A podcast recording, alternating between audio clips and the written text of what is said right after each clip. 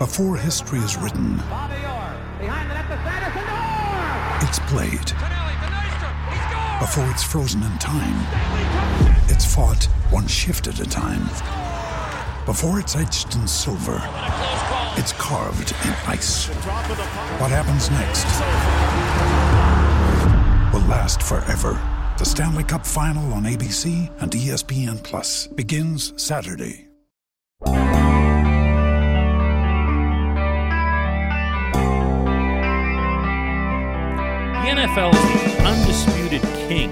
Professional sports in North America, in particular the United States. There really isn't even a close second anymore when you get down to the amount of money generated, the fans, the merchandising, everything, just across the board. The NFL is number one. So, why is it that the NFL is the only one of North America's professional sports leagues that really hasn't caught fire in other parts of the world. Good morning to you. Good Thursday morning. I'm Dan Kovacevic of DK Pittsburgh Sports. This is Daily Shot of Steelers. Comes your way every Monday through Friday, bright and early in the morning. And unlike the norm, I, I, this one isn't going to be so much about Steelers roster, this or that, or players. More of a general football thing. This week, the NFL's owners met virtually and voted to approve the expansion of the regular season schedule from 16 to 17 games. Everybody knows that. Within that, and not nearly discussed as much,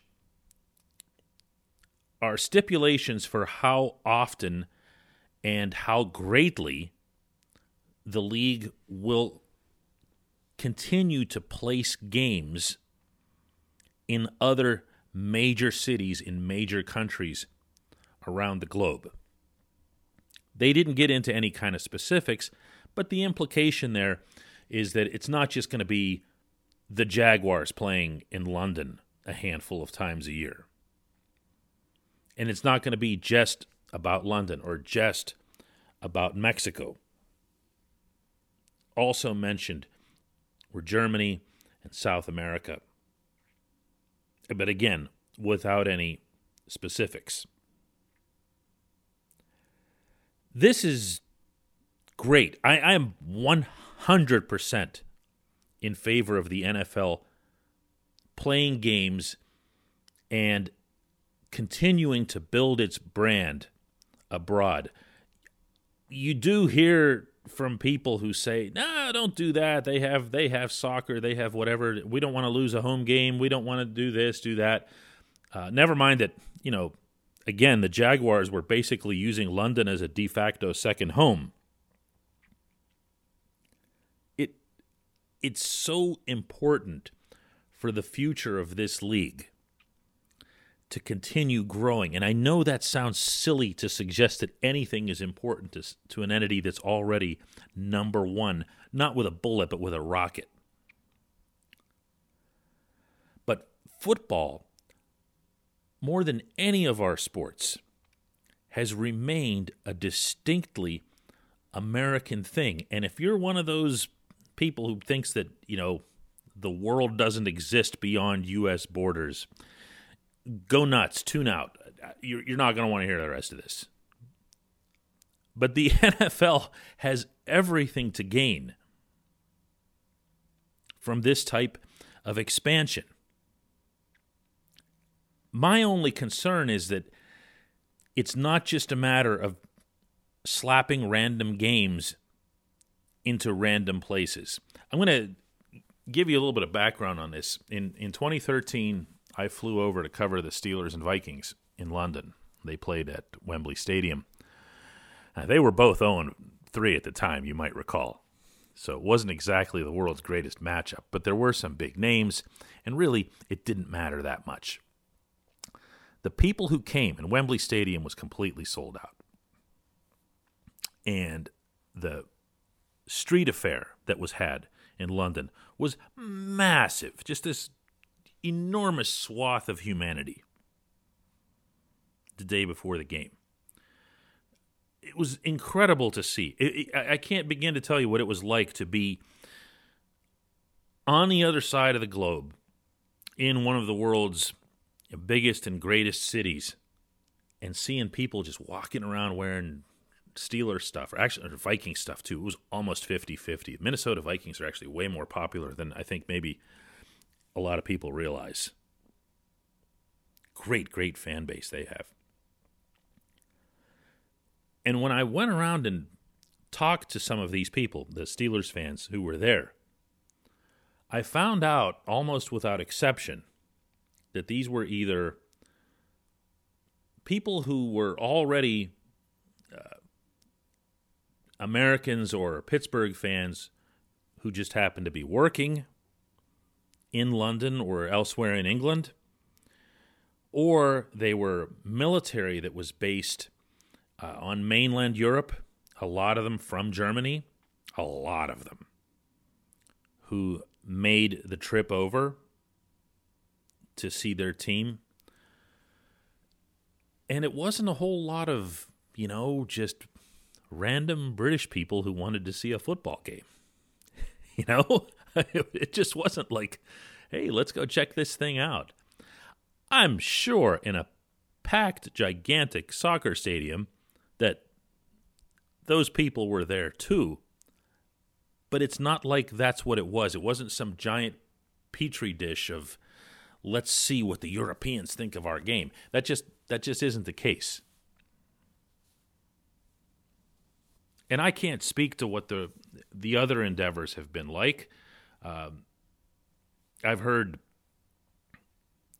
people uh, in Jacksonville say that uh, that when they went over, it, it, was the Jaguars never really got adopted or anything. There was never any sentiment toward that's our team because they come over. It was just a constant.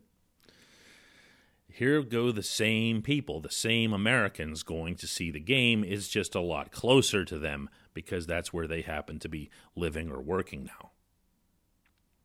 I don't know that it's enough. I, I don't know that this is going to get anywhere. I don't know that the NFL has the right approach by just putting games somewhere. There needs to be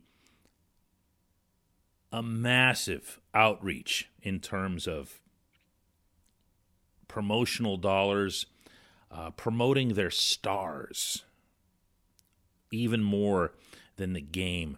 If you think about the impact that North American athletes have overseas, and you think about who it is that has them, you almost you, you, you almost reflexively go to LeBron James in the NBA. LeBron isn't as big globally as we think he is here, meaning globally. Uh, when you talk about the biggest international superstars, you're still talking about Messi and Ronaldo. Probably the top 10 would be taken up by soccer spots, and then Usain Bolt, and then a lot of tennis players, because that's what gets shown on television in these countries. I've spent a significant amount of time abroad, and you don't turn on the TV and see American football. You just don't there's almost no education effort being made as to how the game is played. When I've put American football on overseas and show it to someone, they have two reactions to it. One, it's rugby. Me, no, it's actually not. Two, why are they just standing around? that comes up all the time. Why is there so little action? Be- meaning that they're standing around because it's it's hard for anyone to process who doesn't watch American football regularly why they have to get into a huddle and discuss a play and then go do it because in rugby it's just constant motion, constant movement. In soccer, it looks boring to Americans because there aren't many goals. Most Americans, I shouldn't say all but it doesn't stop. In fact, even the clock doesn't stop. So the strangest thing about American football is you're doing all this and then there's action for like 2 or 3 seconds. Why did they stop? I once went to a World Football League game. Do you remember that? That league? It was a World League game played in Amsterdam. Amsterdam Admirals against the Rhine Fire from Germany. The soccer stadium that's used by Ajax, the the biggest soccer club in Holland. And the people who were there went really just to to have a party. Uh, it, they did, they played a lot of music and uh, there was dancing in between the plays. I mean, in between every play, they would just blast this music, and people would get up and dance. Why? Because they couldn't understand why there was a stoppage. So they thought, all right, it's intermission. So they got up and just started bouncing around. The NFL has its work cut out for it on this front. But the amount of revenue is only part of the benefit that they get. The other part is the one that almost nobody talks about, and that is that you could actually have players, players, international players, come and contribute. You know, become great players. The bigger you make that pool of talent with any sport in any situation, the greater your possibilities are for finding, you know, Troy Polamalu. You know, the, the, these these go around the world and just add big bodies, uh, great athletes that might be a better fit for American football than they are for their own national sports or international sports that happen to be popular where they are. This this is a this is a, a broad subject, obviously, but that's that's kind of the ambition here. And one thing that I like, and Art Rooney was uh, quoted on the Steelers site this week in an interview he did in house about the expansion. Uh, he reiterated, and he he's told me this himself. He he really wants a game in Mexico. Now Mexico is different. Mexico is a neighbor.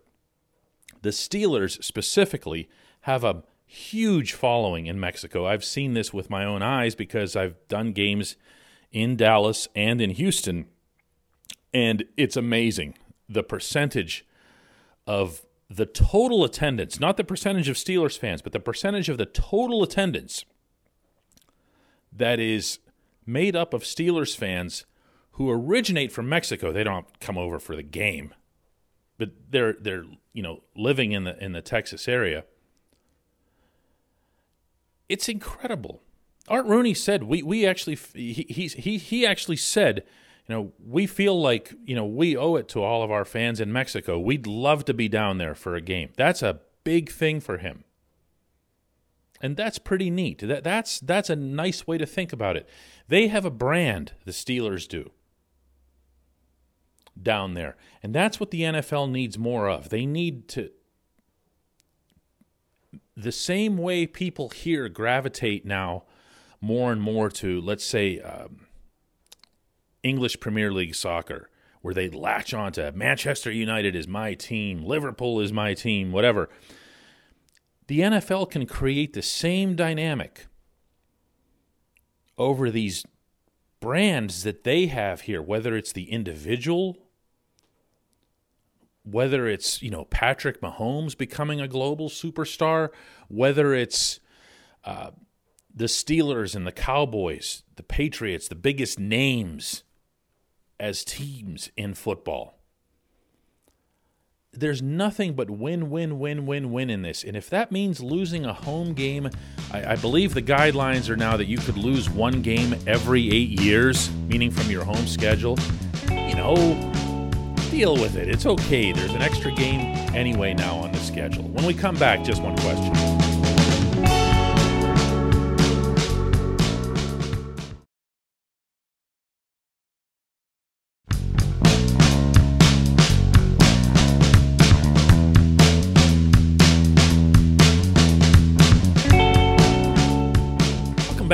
For just one question. That's brought to you on this program always by the personal injury law firm of Luxenberg, Garbett, Kelly, and George.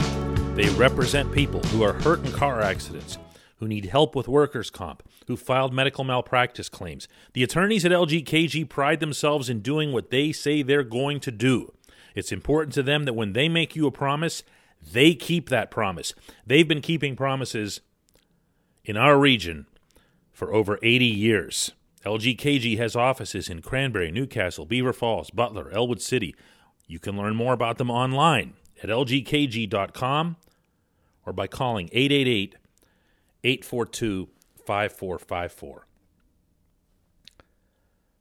Today's question comes from Mark Massa, who asks DK, are the Steelers really that bad at evaluating running backs? That they would maintain Benny Snell, Jaylen Samuels, and Trey Edmunds on this roster?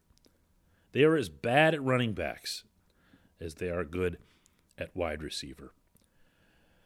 Well, Mark, you left out Le'Veon Bell. And that's as good a second round running back pick as you're going to have in the past decade. I don't mean for the Steelers, I mean anywhere. They had everyone everywhere talking about Eddie Lacy, how could you pass up Eddie Lacy? How could you do that? I was one of them. I I, I loved Lacy's film. I loved Lacy's potential fit here. And then they took Lev after allowing Lacy to go to the Packers, and I'd say it worked out pretty well. I'd say that was okay for them. I don't look at the rest of these guys and necessarily lump them in with this same concept of yours. Jaylen Samuels is, you know, he's been exactly what he was supposed to be. You know, there, there's no. Uh, Jaylen Samuels wasn't even really a running back in college. They converted him, made him a multi purpose type. He's been a good soldier at times, notably that, that one great New England game at Heinz Field. He's been above and beyond. I don't want him on the roster next season either. But I, I wouldn't categorize him. And, and Trey Edmunds, I mean, I don't even know why we'd be going there. This is not an important piece of the roster. So what you're really talking about here, Mark, is is Benny Snell. I mean, really, that that's that's what you're saying here. How did they draft Benny Snell and why is he still here? He's been a disappointment.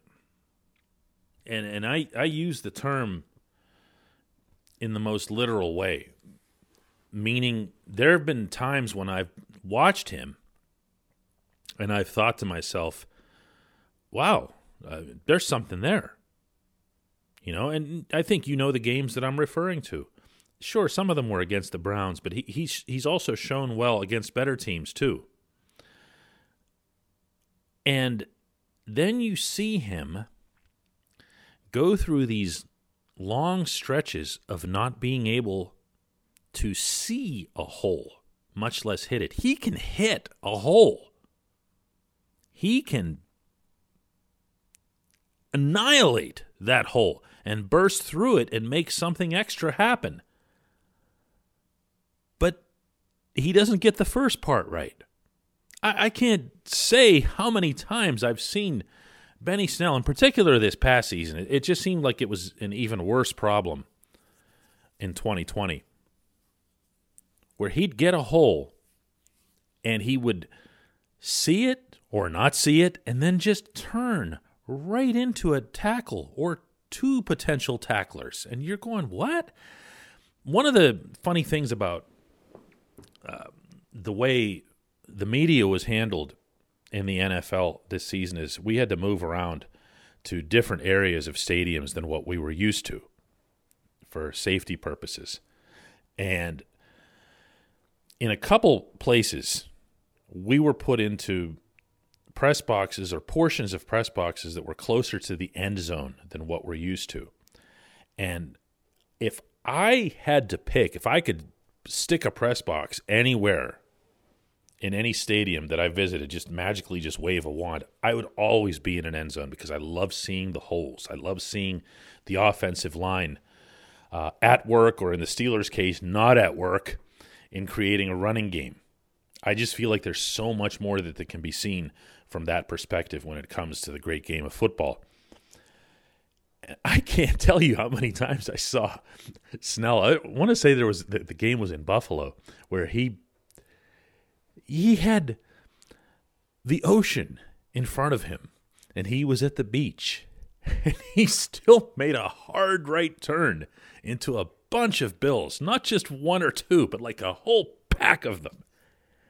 And I remember being up there with Dale Lolley, our, our, our beat writer at DK Pittsburgh Sports, and we just looked at each other, didn't even say a word, just looked at each other like, wow, did that actually happen? Why did he do that? And I don't know if that's fixable. You know, that to me feels like an instinct thing. That to me feels like something that you have figured out uh, in JV ball in high school. That you've either got that or you or, or you haven't. I don't know that you can sit Benny down and show him that on film and say, "Hey, hey Ben, this side over here was wide open, but you ran into all these bills. Next time you do that, choose option A." Gotcha, coach. I mean, what are you going to say? You know, he's he's been a, a, a good runner, and he'll break tackles, and he's tough, and he'll try to get that yardage, whether it's at the goal line or third and one, fourth and one. He he's got some moxie in that regard. He's competitive. And he's got some athleticism. I don't know that he's going to ever be a, a, breakaway type. That's kind of what the Steelers are hoping that Anthony McFarland can mature into. You didn't even mention Anthony McFarland, by the way. Oh, and I'm not ready to write him off. I mean, I'm not saying he I want him to be the starter in 2021 either, but I'm not ready to just say, "Hey, he doesn't exist." But uh, man, upgrades are needed. 32 means 32, you know? That's how many teams there are in the league and that's where the Steelers finished in rushing. Thanks for the question. Thanks to everybody for listening. We'll do another one of these daily shots of Steelers tomorrow.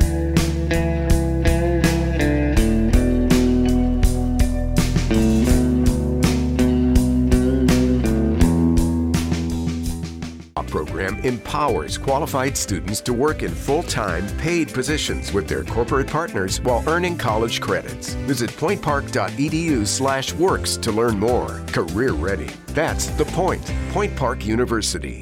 Your front door, your car, your gym locker, your gun. Safety is a habit. Learn more about how to keep guns safe and secure. Visit projectchildsafe.org.